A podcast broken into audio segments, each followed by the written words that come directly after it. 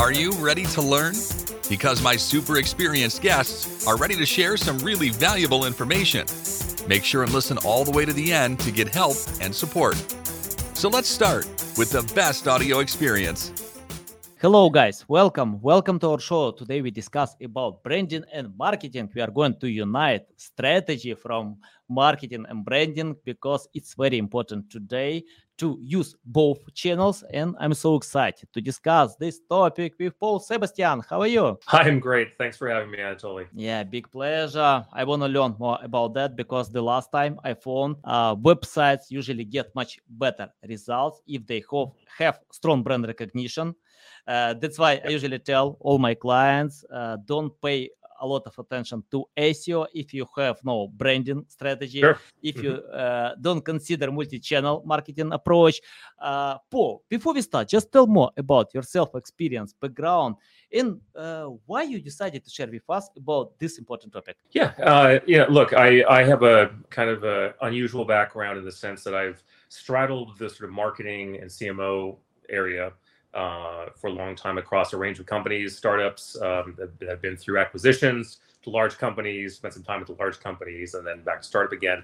Uh, but also been a you know a GM and a CEO as well, and I'm currently president at Real Vision. So sort of straddled the you know the marketing leadership and then overall kind of business all up uh, leadership owning a P&L um, area, which I'm, I'm also very, very passionate about. Uh, I, I, love doing. So I love building and leading teams and, and go to markets. And um, I think at my core and my DNA, my brain, I do think like a marketer. And, uh, you know, I love, I'm passionate about brand and value proposition and differentiation and all of that stuff. And I, I, I think that's still for me, uh, whether I'm owning a P&L or not, or in a specifically marketing role or not, I think that these areas are still so uh, comparatively poorly understood, and I think also not utilized and leveraged enough uh, in companies large and small. And I, I, I love, uh, you know, working with teams and with other marketers and uh, teams who are working on you go to markets to, you know, kind of help them figure out how to think about marketing, how to think about brand. All these things sort of have these connotations around the terms, but really at the end of the day, they kind of come down to first principles and some very, very basic sort of human to human, uh, you know, communication factors. And so um, uh, I love, you know, helping to provide clarity there. So yeah, so it's a good fit. Mhm, Nice, nice. Um, I want to start from strategy. You know, uh, I check out a study that uh, most companies have no documented marketing strategy. They usually analyze competitors, find how they get traffic, sales, and do the same. Yeah. For me, it's a big mistake because competitors have their strong sides, uh, own unique selling proposition. So it's better to consider your customers and your strong side. So can you tell how to create the right marketing strategy? Yeah. So the way I think about marketing strategy, it really marketing strategy should be really a natural extension of how you think about your overall proposition to the target customers you want to serve, which I know sounds so obvious, but you'd be surprised how many companies and teams try to skip that step and go directly into, oh, well, we need to apply, you know, marketing strategy. And they, and they start thinking of terms of, of you know, uh, all of the sort of uh, actions and the bustle that that one does when you think about oh we have to do our marketing now. And i think you know because there's so many examples out there and, there's so many marketing tools in the mark tech stack these days that it's so easy to get caught up in the bustle and the tactics and the different approaches and oh should it be abm or you know versus you know, this or how important is seo in this context? And and really I, I i think there's an important very very important fundamental step which is ultimately it's your pillars work it's what are you trying to do in this world as a company? Um, so uh, I, I think it's so important before you start, start thinking about marketing strategy and tactics it should be first about what is your unique raison d'etre in this world right? What are you trying to, to provide in this world? How is it different? How is you know how is it differentiated? What unique pain or aspiration are you, are, are you solving? Really you know the four p's but even even before the four p's right? And um, again much of this sort of sounds obvious but if, if you don't do a lot of really good hard work there and that is the hardest work by the way to get those things right and it can take a lot of iteration.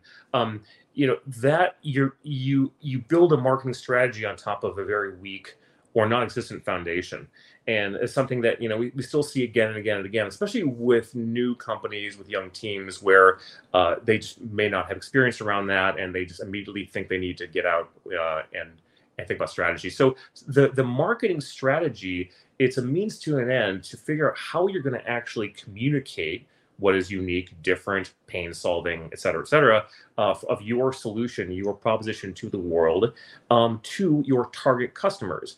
And you know, defining who your target customers are, uh, including doing the research and actually talking to customers and figuring out who are those segments, who is your ICP, but even going further into personas areas where you don't have to map out all your personas, but you need to have a pretty good understanding from speaking to customers, you know, ideally in the real world, or having some testing of that that need for for product market fit um, before you start applying uh, tactics and strategy there. And so when you have that stuff solid, then the marketing strategy is okay. Well, what is the shortest path from A to B to C to Z to reach those customers, and what are the most compelling propositions? mediums uh, and, and and content and messaging and you know just your your, your overall you know proposition to your customer um, that will resonate the most sharply.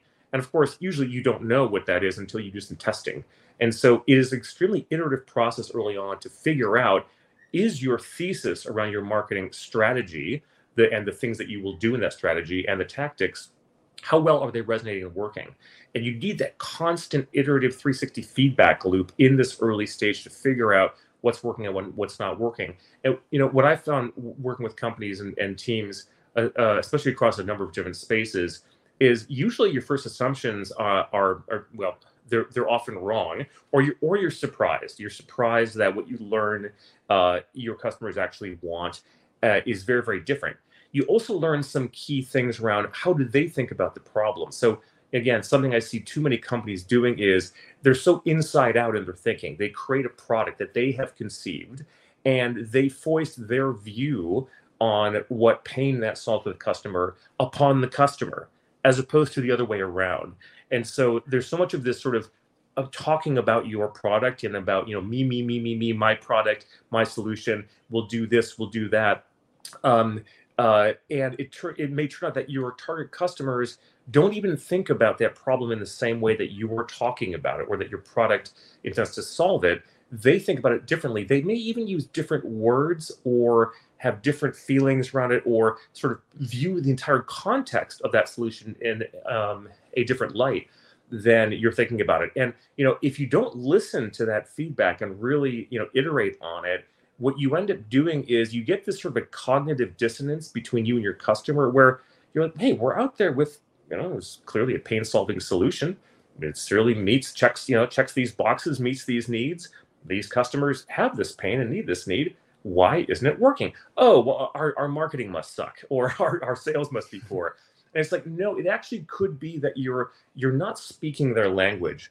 And so one of the topics that I, I, I like to speak about when I do my um, Alchemist uh, Accelerator mentor talks um, with with new companies is making sure you learn how to speak your customer's language, including the the words, the, even the subtleties uh, around how they think about their problem and their pain and their need, um, because that's gold to speak their language. And if you don't, if it's about me, me, me, my solution, my product, in sort of a top down, sort of foisted upon them uh, way, it, it, it usually doesn't resonate. And again, you see this again and again and again. You, you even see this in large companies still now uh, with existing product lines. So, yeah.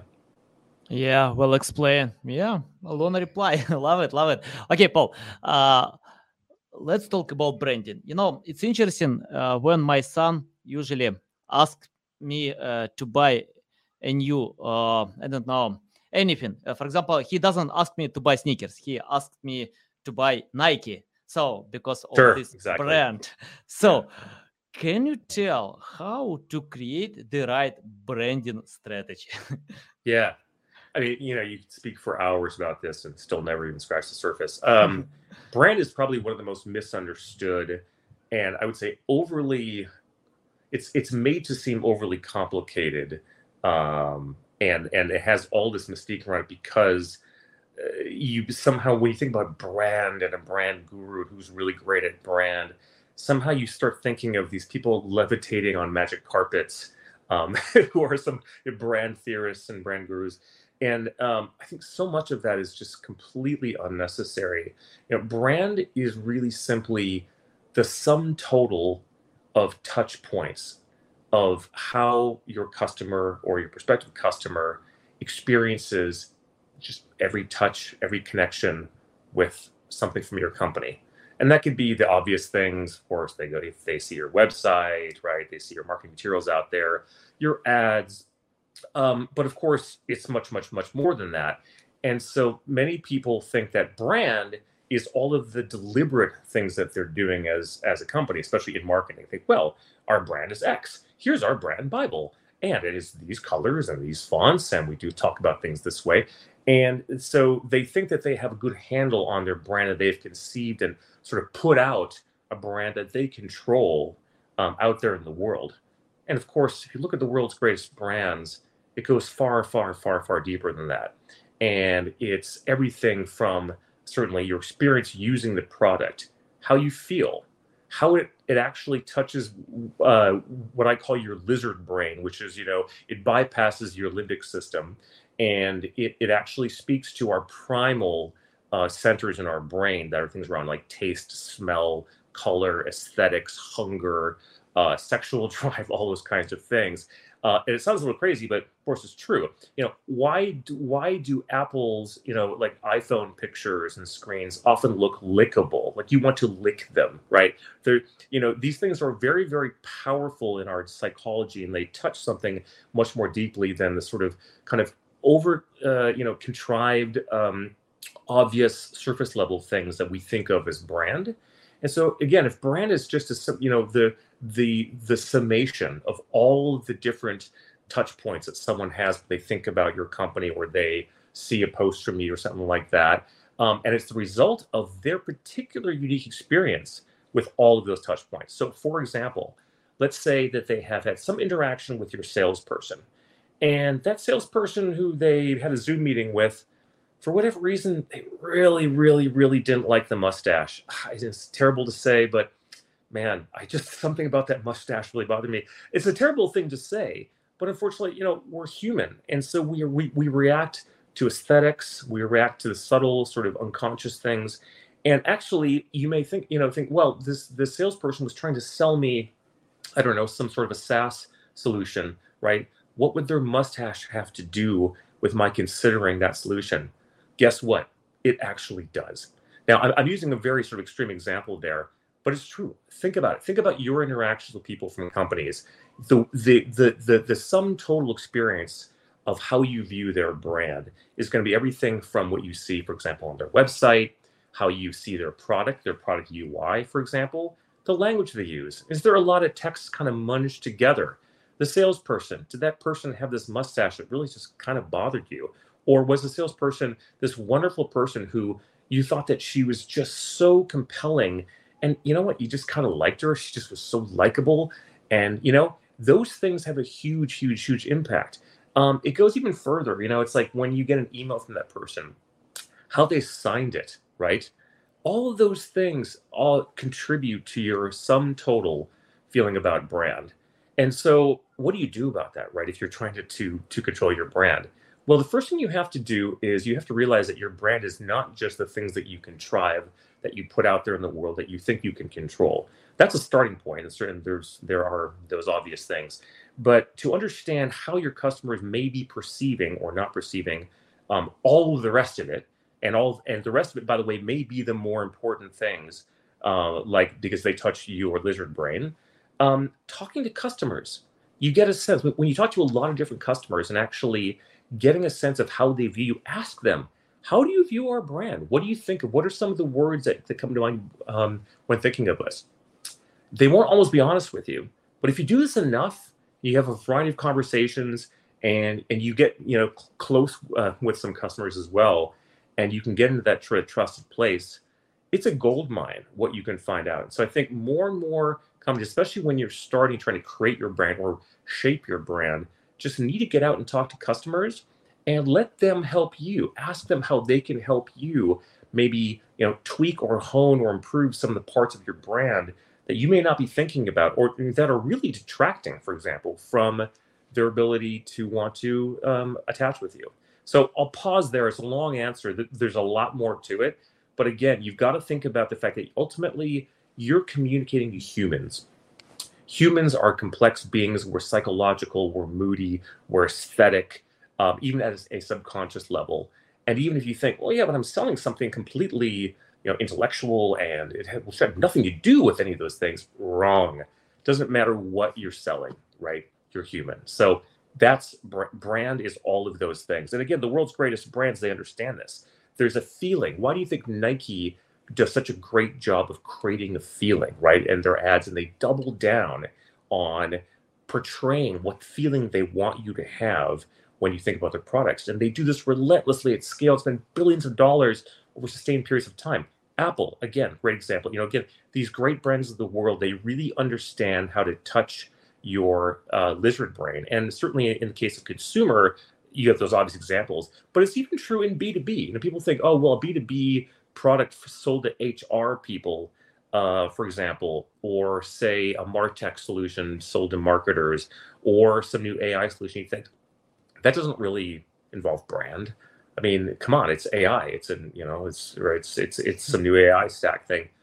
No, no, no, no, no, no. You're still selling to humans. You know, programmers and your you know your audience of uh, what you think are maybe very dry cybersecurity people, for example, uh, or something like that, are human and they react to the same kinds of things.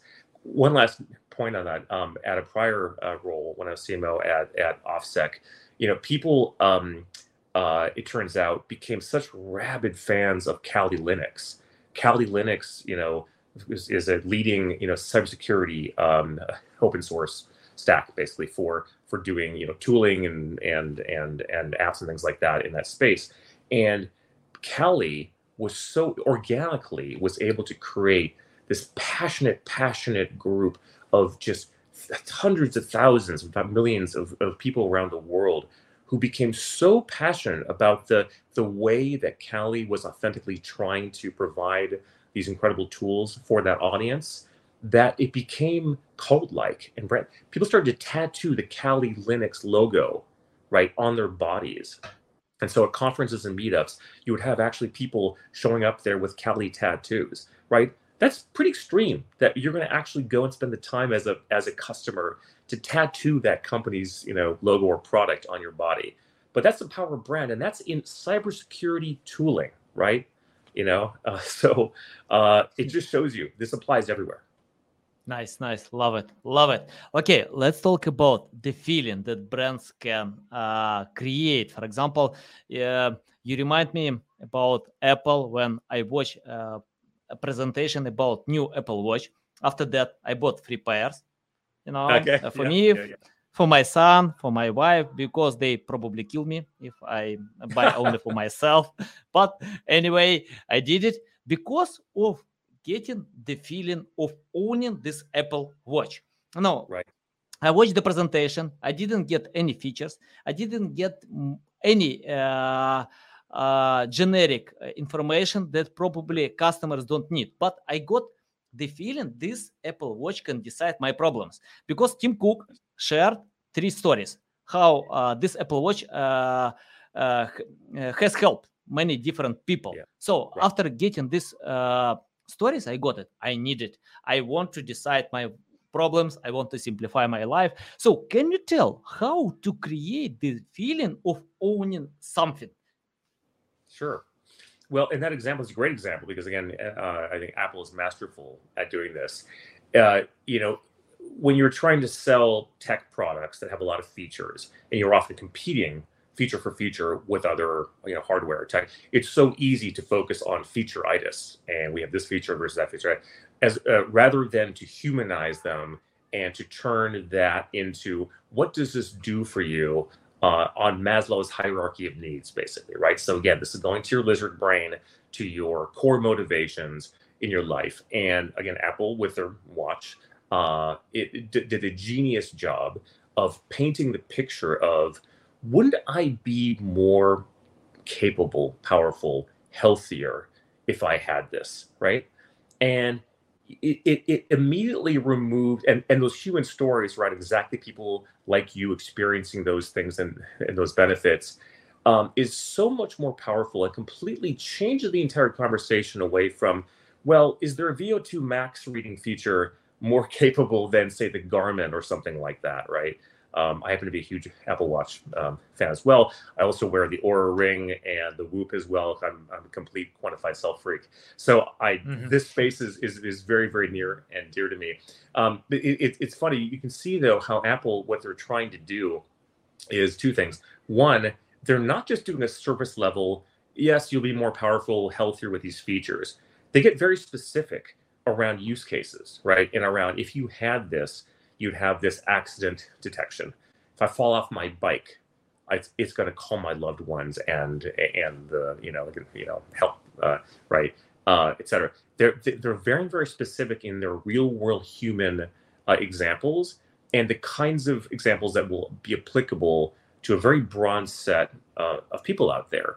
And so it immediately humanizes that and it turns it into something that you as a human will care about regardless of the technology. You could care less about it. Of course, it does. You know, it helps that they have beautiful presentation and packaging and and and communication of all that as well. So it just makes it seem again, it's so lickable. You're human. It bypasses your rational logic centers, where you know you don't need that watch. Like if you were just to look on paper and you were to stack rank, do I need this and this feature, and do I need it in this way? Um, you'd probably say no. This is a screaming nice to have, but inside oh my god you want it right? You know why when that iphone you know came out and and for a while for you know each one as it came out why were there lines of people outside you know the the, store? And when they got their iphone you see, saw pictures and videos people literally screaming walking out of the store with holding up the box that i got one right? You know you who who got that excited about consumer electronics in the past especially a phone, a phone, with you know, right? So it just shows you that these examples. That, so so to do that, right? So how do you do that? Well, again, the examples we see here are connecting it to human needs. Now it depends what you're doing. So for example, if you're in a B2B context, you're like, well, look, I don't have a consumer example like this where I'm selling a watch. I'm trying to do that. I'm actually trying to compel my target customer who is a CFO or, or like the finance suite uh, to buy my new whatever it is, uh, the management software.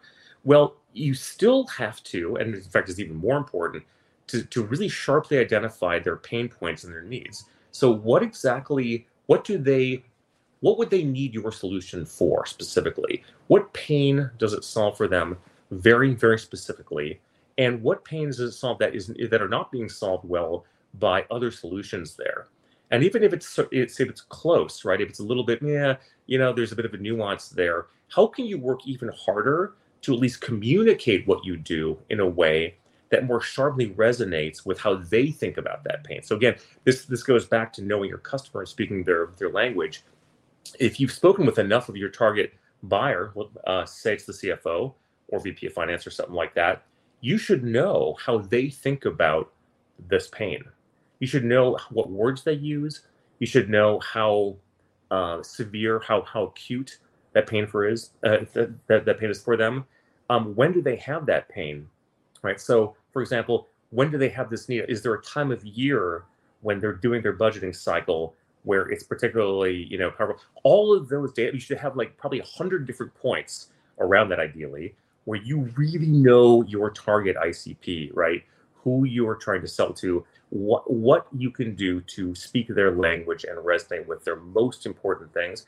It has to be visceral if it's too diffuse, if you're talking about it in your own way and about features, you know, they're hit every single day by, you know, a thousand other marketers trying to sell them stuff also based on features. So you really, really have to go out of your way to, again, this is, this is brand, right? Is when they think about considering your solution, the sum of every interaction they've had with you, how well you speak their language, right? The emails you send to them, right? The messages you've sent to them, how you talk about it, how they view the PDFs or the landing pages or the website that you've sent them to to consider, all those things. Um, even how easy you make it for them to get on a call with you all of those things are how they're going to, in some total view your brand. Um, and what I've seen in B2B, uh, the, the, the, the most powerful uh, solutions, they're able to kind of cross that chasm into the psychological, into your lizard brain. So there's something about what you do, right, that you're like, I just kind of want that. And sometimes that can be a matter of creating FOMO and groundswell. So basically, doing the kinds of things with your marketing, your brand, to uh, basically clearly be on the right side of history where companies are going. So, for example, how you cite customer evidence, how you cite other logos you've just signed up, how you tout that, how you create videos around those customer stories, so powerful. And if you can create enough of that sort of FOMO and like momentum perception, often you don't even need to compete on features. And you can be uh, even you know not as sharp on the other stuff because you've made it so clear that yeah we should just probably move to Airtable, guys, or whatever, right? Or whatever, it is, or Slack, you know, back in the day. You know, Slack was a great example because at the time, Slack had so much of that sort of perceived groundswell and momentum. So they were able to, you know, like new solutions that just come ripping into the enterprise, you know, kind of um, achieve that based on velocity and based on that everyone is kind of going this way. Um, and so, you know, that's another dimension to work on as well. It's harder to control and do but you've got to use everything in your quiver of tools. So yeah, I'd say those two areas. Nice, nice. Yeah, valuable. Love it, love it. Uh, Paul, I have the question about customers. Uh, you uh, mentioned many times, many times about customers, to learn customers, to understand customers, to understand their pain points, uh, many other insights. I lost track uh, I usually uh, count how many times you can pronounce something, but I lost track after 10 times. Well, so, I gave you long answers, so that was uh, my my bad. yeah. Okay. Uh, I'm interested about how to learn customers. You know, like 12 years ago, um, I set up uh, Google Ads and paid uh, and Facebook Ads alone. I didn't hire any specialists in uh, paid marketing because cost per click was like five ten cents today i need to pay like five ten dollars 100 times more so today yeah. i can't uh, market everyone yeah, and we know this quote like uh, if you uh, sell to anyone you sell to no one because of the yes. level of competition right. so right. can you tell how to create a buying persona how do i know this buying persona is mine do you mean sorry? Do you mean um, the target persona, or or, uh, or yeah, or your own company's persona? No, but the target persona or buying persona. Yeah, yeah. Well, again, you know, it um, it's an iterative process, and it, again, mm-hmm. I think it starts with talking uh, to your customers. Um, I think it's uh, an, an underutilized uh, thing to do is to simply get on the phone with customers. Um, mm-hmm. Some of the the, the the the most effective people that I know that are starting companies now. There's one person in particular I, I'm thinking of. He is masterful with spending time on the phone, just talking with customers, just learning about their problems, really better and more more deeply understanding. And he spends all day doing this. Um, I think uh, recently on the um, my first million podcast, I had I kind of stumbled across this episode, and one of the two guys, I think it was Sean, was talking about you know, the fact that literally in his workday, you know, for his companies and, and for the things he's working on, he literally spends literally most of the day, at least the first half of the day, just talking to customers. He's like, I'm just on the phone. I'm just, yeah. just and I do it in 15 minute blocks and I do 15 minute calls and I'm just on calls nonstop. I mean, I think that is just a great example of someone who really understands how to work backwards from the customer and so when you're creating your, you know, your brand, your your your, your persona, and you're trying to understand who are your personas that you're going after, and ultimately who is your ICP, you know, it, it really comes down to this sort of whittling away, the sharpening of understanding of where the sort of you know the concentric circles are between the different customer archetypes that you speak to that you could serve in sum total so, so you have a wide range, right? There's a wide range of customers that you could serve. That's a good thing to have. But you need to identify the commonalities, the, the points where across the different types of segments uh, of customers, you have the common pain points. And then further, there's a third dimension, a third axis, which is basically the sharpness, how visceral those pains are for them, right? And how your product can solve it. And you know, in in some cases, this is an iterative process where it should it should feed back into your product. So you may need to adjust your product, adjust your features based on that. Um, and companies don't want to do this a lot of times. They're like, no, no, no. Our product roadmap is pretty set. We're kind of we've got the roadmap for the next year.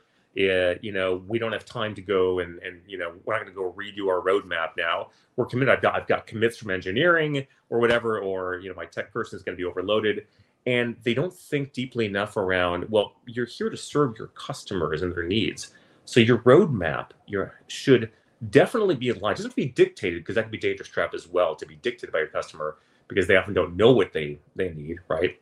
Um, that's the classic sort of Henry Ford example and I, I would say with the iPhone as well, you didn't know that you needed that until you actually had it. But um, it should certainly be in sync with what your customer is expecting you to produce to solve their sharpest pains. Um, and so that iterative process of learning and testing with your customers and putting forth, hey, what if we did this? What if we offered this? And trying to sell, actually getting out there and saying, would you buy this? Or how important is this to you?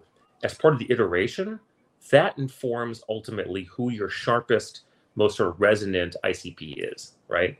And so to me, you know, and it's it's always changing because as your customer, your target customer, you know, as their needs evolve and change, and other competitors or solutions may change how they think about their pain, you can't just sort of do it once and forget it. It's probably you probably need to adjust it as recent as soon as like every few months because now things are changing so fast where for example they may have had a pain around something or a need.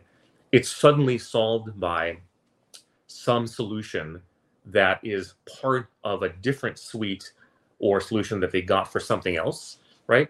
So you see this again and again and again that you can sort of be displaced or disrupted out of places that you didn't expect to be right?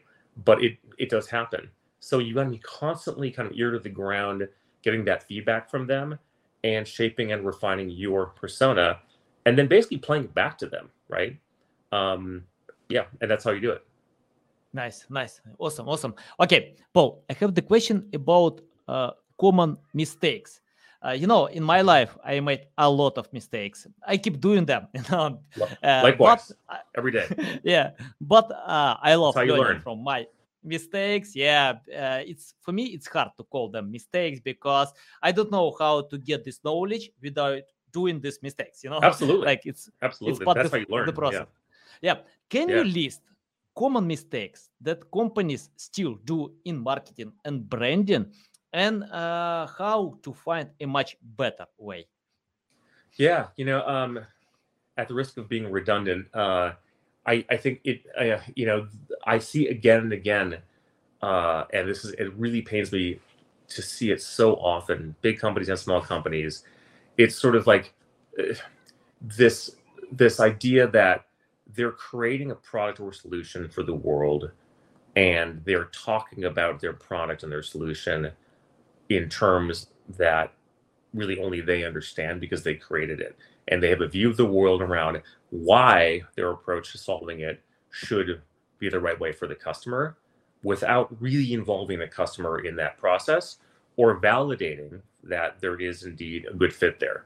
So you're not speaking their language like we talked about. That whole bucket, I think, is is still one of the biggest um, things that I see. You even see large companies like Meta, you know, doing this, right? Yeah. Um, I won't go into it now, but the their go to market around VR um, and the the the quest and all of that uh, to me is you know will later on be a case study in um, in that. I mean, it's it's a little bit special case because they are trying to sort of show you something that you didn't know you needed, but there are other reasons why I think that it is just the way in particular that the Quest uh, and that the you know the the, the VR uh, solution um, and sort of uh, delight has been you know brought to market and communicated and marketed just really really really really misses what would otherwise be still a very very large opportunity even now and as a result actually i think has uh, really really hurt the prospects for vr in particular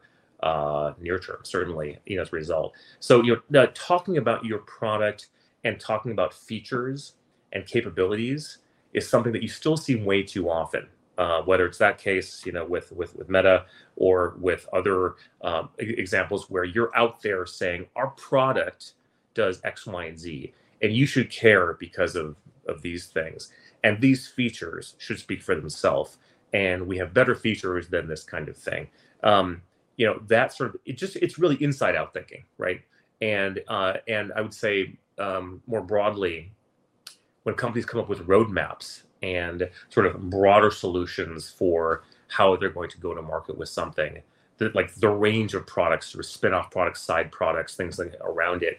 Oftentimes, again, it's so it can be so internally uh, conceived and driven that again it ends up being kind of foisted upon the world, and then they're surprised why it doesn't resonate right with their targets, or it's just it's not selling and they they start to grasp at straws. They say, "Well, it must be our marketing. It must suck. We need better marketing, right? And we need better sales." And it's like, well, yes, you, you you may be right, but you may be completely gimping your marketing and sales and their ability because the core foundation, the core principles behind it, the what pain does it solve, what delight, um, how do you understand your your customers' needs, um, all the way through to the execution of that in marketing, marketing strategy, and tactics uh, all the way through to sales, all the way through to that end point is flawed from the from the the the first principles level. Uh, and so, and you know, the good news though is that it's really solvable. So, you know, I've seen again and again. I've done this certainly myself in companies when you know companies need not really turnaround, but they are finding that something needs to kind of get to the next level and they're kind of roadblock they've hit a, a, local max, right? So they've hit like a local maximum around how far uh, a certain product has gone, and they've got to scale to that, that that next level. Sometimes you see this at like that sort of 10 million ARR level, and they want to get to 30. They want to 30 to 70, and then 70 to you know, you know, uh, past 100, you know, beyond. Um, those different stages often require tweaking or some adjusting at the first principles level.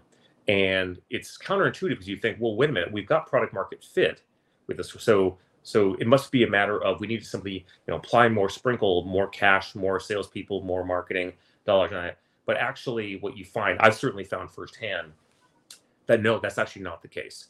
That there is some some intrinsic sort of self-limiting um, uh, attributes inherently at the core of the principles of what pain, what hill, uh, you know, all of the sort of four P's and even deeper that needs tweaking. And you can you can change those things. So you can actually get sharp about that things and say, ah, we've got to be very deliberate about what unique hill we own. And here's how we're going to change as part of that. Or, hey, the world's changed. It's changed even in six months. Wow. Okay, let's change how we talk about X, Y, and Z pain or aspiration, right?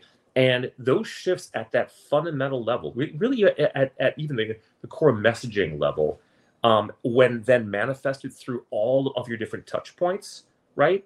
And done it and done at scale, done, you know, done relentlessly over and over again. I mean, I, I personally have seen unbelievable step change, like step function change level growth as a result of tweaking those core things. And it's hard to believe because you think, oh, well, no, we just need to add another tool to our stack or hey what if we use this other service that's going to suddenly unlock our sales usually that stuff doesn't happen usually you get very incremental gains around those kinds of things um, at best and again i found the biggest games come from you know the biggest fundamentals sort of the the sort of tectonic plate level shifting um, so that's what i would mm-hmm. say i think that's that's one of the biggest things uh, that companies large and small including brand new companies right who are just kind of starting and getting going they think they've got some product market fit somewhere, but they're having some friction. Um, to really go back and get a little sharper about your four Ps, about your core proposition of the world, and how you can make it sharper and more unique, and then how how you can articulate what those things to be more sharp and you know uh, uh, st- uh, you know stand out more and uh, and then test it with the customer, right? So validate it. It's not just okay, I've done that step, I've done that work, and I'm mm-hmm. done. No, no, no, no. Go validate that. Go get on the phone with some customers, right? You know, don't hide behind, email and stuff like that and your and your email metrics and your uh, you know your social metrics and say well something working? No. Get out there and have some human human level conversations. Again I, I think all those things are, are underutilized. More people did what i just described. Um, i think you'd see a whole lot of of unlocks that otherwise wouldn't happen if they're just trying to solve things other way. Know so. Nice nice. Awesome. Love it love it. So valuable paul i have the final question about uh, your company real vision can mm-hmm. you tell your unique selling proposition you know because you share a lot about learning customers about yeah. uh, how to to know them so your unique selling proposition and who who is your target uh, customer Good question. Well, thankfully, I'm not the CMO at Real Vision, so I, you know, I get a big, big hall pass, and uh, and I get to say no. I'm actually the uh, I'm the operator uh, guy now. Yeah. You know, that role actually. Now, I, I mean, look, uh, I've been at Real Vision about six months. Um, you know, uh, from from from my perception, and again, I'm not the CMO, so I'm not going to actually do the official spiel. Um, I think I think Real Vision uh, solves a, a truly missing layer in how everyday consumers, people out there in the world, um, and I think particularly on the younger side, can become educated about finance, including things like crypto. And uniquely, you know, like you, you have this whole set of finance platforms, all the you know, kind of old world uh, traditional ways of learning about you know finance and macro and, and micro. Then you've got the crypto stuff. And I think Real Vision uniquely is able to actually bridge those two worlds, you know, sort of the future of finance and traditional finance, into one incredibly digestible and frankly entertaining and compelling um, set of uh, of media that people can learn the things that really, really matter to them to understand how modern finance works and how to maybe get an edge on investing, how to learn about these things that you may see, you, you don't quite understand, but if you learn about them, you would have a bit more of an edge. Um, and I think that also veers into, honestly, sort of finance related entertainment in some ways as well, where you simply want to geek out and learn about how these big, you know, things happening in the world whether shortages of water or how technology will be soon disrupting uh, certain segments. You know, Real Vision is uniquely capable of providing compelling kind of edutainment, if you will, uh, around those areas. And um, you know, by by doing this now for a number of years, I think they have uh, they've done a great job of you know of developing a very passionate community around this. Where people actually love real vision. A bit like the Kali you know example i mentioned earlier. People love real vision. They're just obsessed. It's like real vision oh my god i'm a huge fan. Now certainly mm-hmm. people like Raoul Pal our, our ceo and founder um, are a huge part of that right? Uh, people love raoul right? He he is he's impossible not to love uh, and he's so he's just incredibly um, really what you see is what you get. He's this incredibly articulate passionate person who you just you you listen to him speak about finance, whether it's crypto or TradFi or macro, and you know it just it just makes sense, and you find yourself inspired and you want to learn more. So I think Raoul's assembled you know a great team around him and really a great kind of content network of people around that all create this kind of content under the sort of a real vision ethos that is especially relevant, I think, and, and resonant for younger people out there. Um, and so as a result, it solves kind of a, a, a, pain you didn't know you you had, but when you experience it, you want more of it. And um, and I think that's really been the core of it. Now, I'd say there's some specific things that are changing there. So we're actually in the process of of actually you know kind of reinventing the Real Vision platform. And it's going to you know soon have a whole lot more layers and things that that go far beyond sort of like just you know online learning right? Which is really where where it plays now. Um, and so that's that's very exciting. There's a lot of things coming there. And so i think the value prop will actually change and will evolve. And so you know as an example uh, from our, our conversation one of the things we're doing is really talking to customers. And we're, do, and we're doing this quite at length and we're really trying to understand what do they need? What do they want? What do they care about? And you know, where are they confused? What are some opportunities that where they're not served by other you know finance related platforms, uh, whether it's learning or tools or you know whatever. And you know we find there's just so much opportunity out there where honestly these customers are just underserved and um, you know we see some real evergreen space to go after that so i think what you'll find is that the proposition is, is you know will rapidly evolve and change but how we're doing it is very very much by working closely with customers and being incredibly data driven and insight driven um, around what their needs are and how we could create something very very unique that has a unique hill solves a very sharp pain or or delight um, that others just can't solve. And that's how we're trying to kind of iterate to our new value prop um, in progress Nice, nice, love it, love it. It's it's very important, by the way, because I know how people made a lot of mistakes. For example, I made mistakes, but you know when you I did made too. mis- Yeah. when you make these mistakes in crypto, or you can lose a lot Yeah. of money. Yeah. Uh, once I spoke with uh, Stephan Spencer. Uh, He's famous in marketing, and he told on in podcast that he lost eight figures in crypto trading. You know, Mhm. so yeah, Yeah. It's- well, it's unfortunately, crypto has had, you know, there's a lot of taint uh, right now, certainly on, on crypto, and there was a lot of very unfortunate timing of things happening from that. You know, the market got very frothy and then sort of crashed, and then you had the whole SBF thing happen, and you had started, you know, more and more. Finally, there's some government scrutiny, which is actually a very, very good thing. Uh, and you know, upcoming regulation, and so it's uh, it's it's been quite a year for crypto again, fortunately, Real Vision is actually not crypto. It's a it, it, it's ultimately an education platform. Really, it's it, Yeah. it is online learning at its core. Um, it happens to be, you know, there is some great crypto related education on there, right? And Mhm. crypto community really loves Real Vision because it has uniquely been out there as a resource for people in crypto, helping people to better understand what the risks and opportunities are out there, um, as well as you know traditional finance and you just didn't find that elsewhere, right? You had sort of the crypto crowd here and the traditional crowd here, and you had nothing sort of in the middle, kind of connecting the dots for people. And so, again, there too, I think the crypto community I've, I've seen firsthand are they're very grateful to Real Vision for you know kind of trying to shine a light on this and and help educate people so that it isn't just uh, uh, a, a world of sort of dark, mysterious, you know, rug pulls and fraud and all kinds of stuff like that too. Unfortunately, it still has all of that taint around it, and probably will for for some time. So yeah, it's a tough time for uh, for crypto.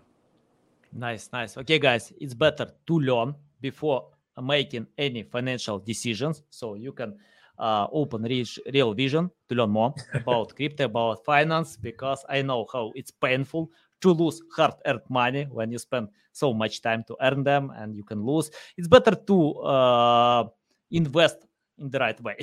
Paul, it's a big Yeah, pleasure. we should be we should be clear. Yeah. Like any finance, you know, education, blogging, content media company, Mm-hmm. there are no guarantees. There's no promise. There's no. You know, this is purely to be taken at your own risk, and all of the caveats that go into that. It's not financial advice, right? So uh, that's very, that's very important. I mean, even if you hear something from you know someone incredibly experienced like Raoul Pal, right? Um, like anything you read or hear online by anybody, uh, no one knows. No one no one has a, a crystal Yeah. ball. So invest at your own risk and you know uh, consult your your uh, best professionals on that stuff. Um, and that's that's very very important. I think people uh, need to realize that um, you have to be really your own advocate and take any inputs, whether it's from Real Vision or other things, and and take it all with a grain of salt and realize that no one can predict the markets. Um, you know, Yeah. so that's By the way, incredibly i- important.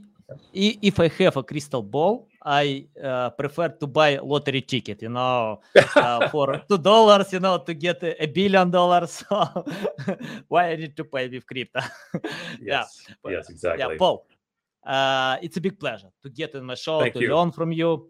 Tell our audience the best way how to learn more about you, how to follow you, how, to reach out to you. Sure. Yeah, I'm I'm certainly on on LinkedIn. I'm just um, you know LinkedIn whatever the slash in slash Paul Sebastien. Uh, it's S E B A S T I E N. Uh, I'm also on Twitter, just at Paul Sebastien um, as well. Um, and uh, yeah, that's uh, I'm happy to reach out, happy to connect, happy to talk about these these topics. Um, I really enjoy you know uh, doing the sort of mentoring work and you know working with uh, companies that that uh, I've done now for many years actually uh, at the likes of Alchemist Accelerator. Um, you know, it's really really fun talking with new companies and kind of helping young people, young entrepreneurs think about marketing and go to market and all that stuff because again, it's just it all seems so scary. And I love to basically take the wind out of the sails of all the scariness and uh, really try to demystify it because like marketing and brand have just too much of all of this this this sort of perceived complexity and load around it that uh, is so unnecessary and actually damaging uh, when in, in reality an understanding frankly of psychology uh, brain how the brain works actually right? Uh, and i would say even philosophy um, i found to be very, helpful. If you have a deep understanding in those areas you will have such an edge over someone who maybe has been a rote marketer and come up through like an agency maybe or done marketing roles and only sort of seen marketing through the lens of a specific function you know in in companies. I i, I know that's a controversial statement but um, after doing this a long time i think it's really really true i've learned more from philosophy actually reading philosophy mm-hmm.